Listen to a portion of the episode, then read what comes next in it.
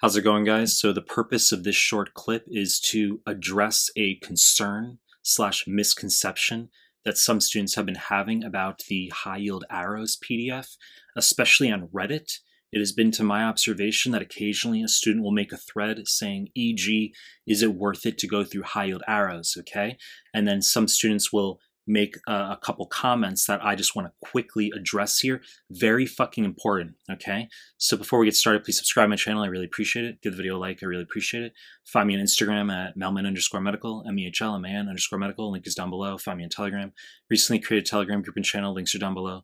Now let me get back to the point of this clip, which is high yield arrows PDF. Now, I've made various prior clips articulating the importance of this PDF in terms of getting you to pass the step one slash school comp slash CBSE.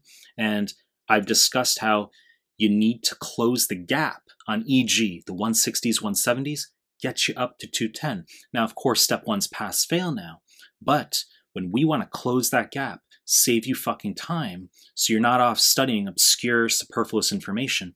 High yield arrows encapsulates that information fucking excellently, okay? The biochemical variables, electrolytes, what direction parameters should go, hematologic, bleeding time, PT, PTT, etc. Now, the misconception that some students have been having is, as I said before, a student might make a thread saying, is it worth it to go through high yield arrows? And some students will reply, I came out of my exam, I only had two arrow questions or three arrow questions. And the misconception is it's not that you're going to go into your exam and get 50 fucking arrow questions where you literally have up or down arrows as your answer choices. That's not what I'm talking about in terms of high yield arrows. That's not the purpose of the document in a literal sense. Recognize that when you get a vignette on the exam, they might give you serum versus urinary osmolality when we're talking about DI, SIDH, psychogenic polydipsia.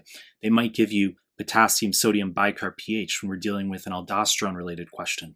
So those are the concepts you need to know. The same concepts embedded within a vignette where the question itself has nothing to do with actual up or down arrows as the answer choices, okay?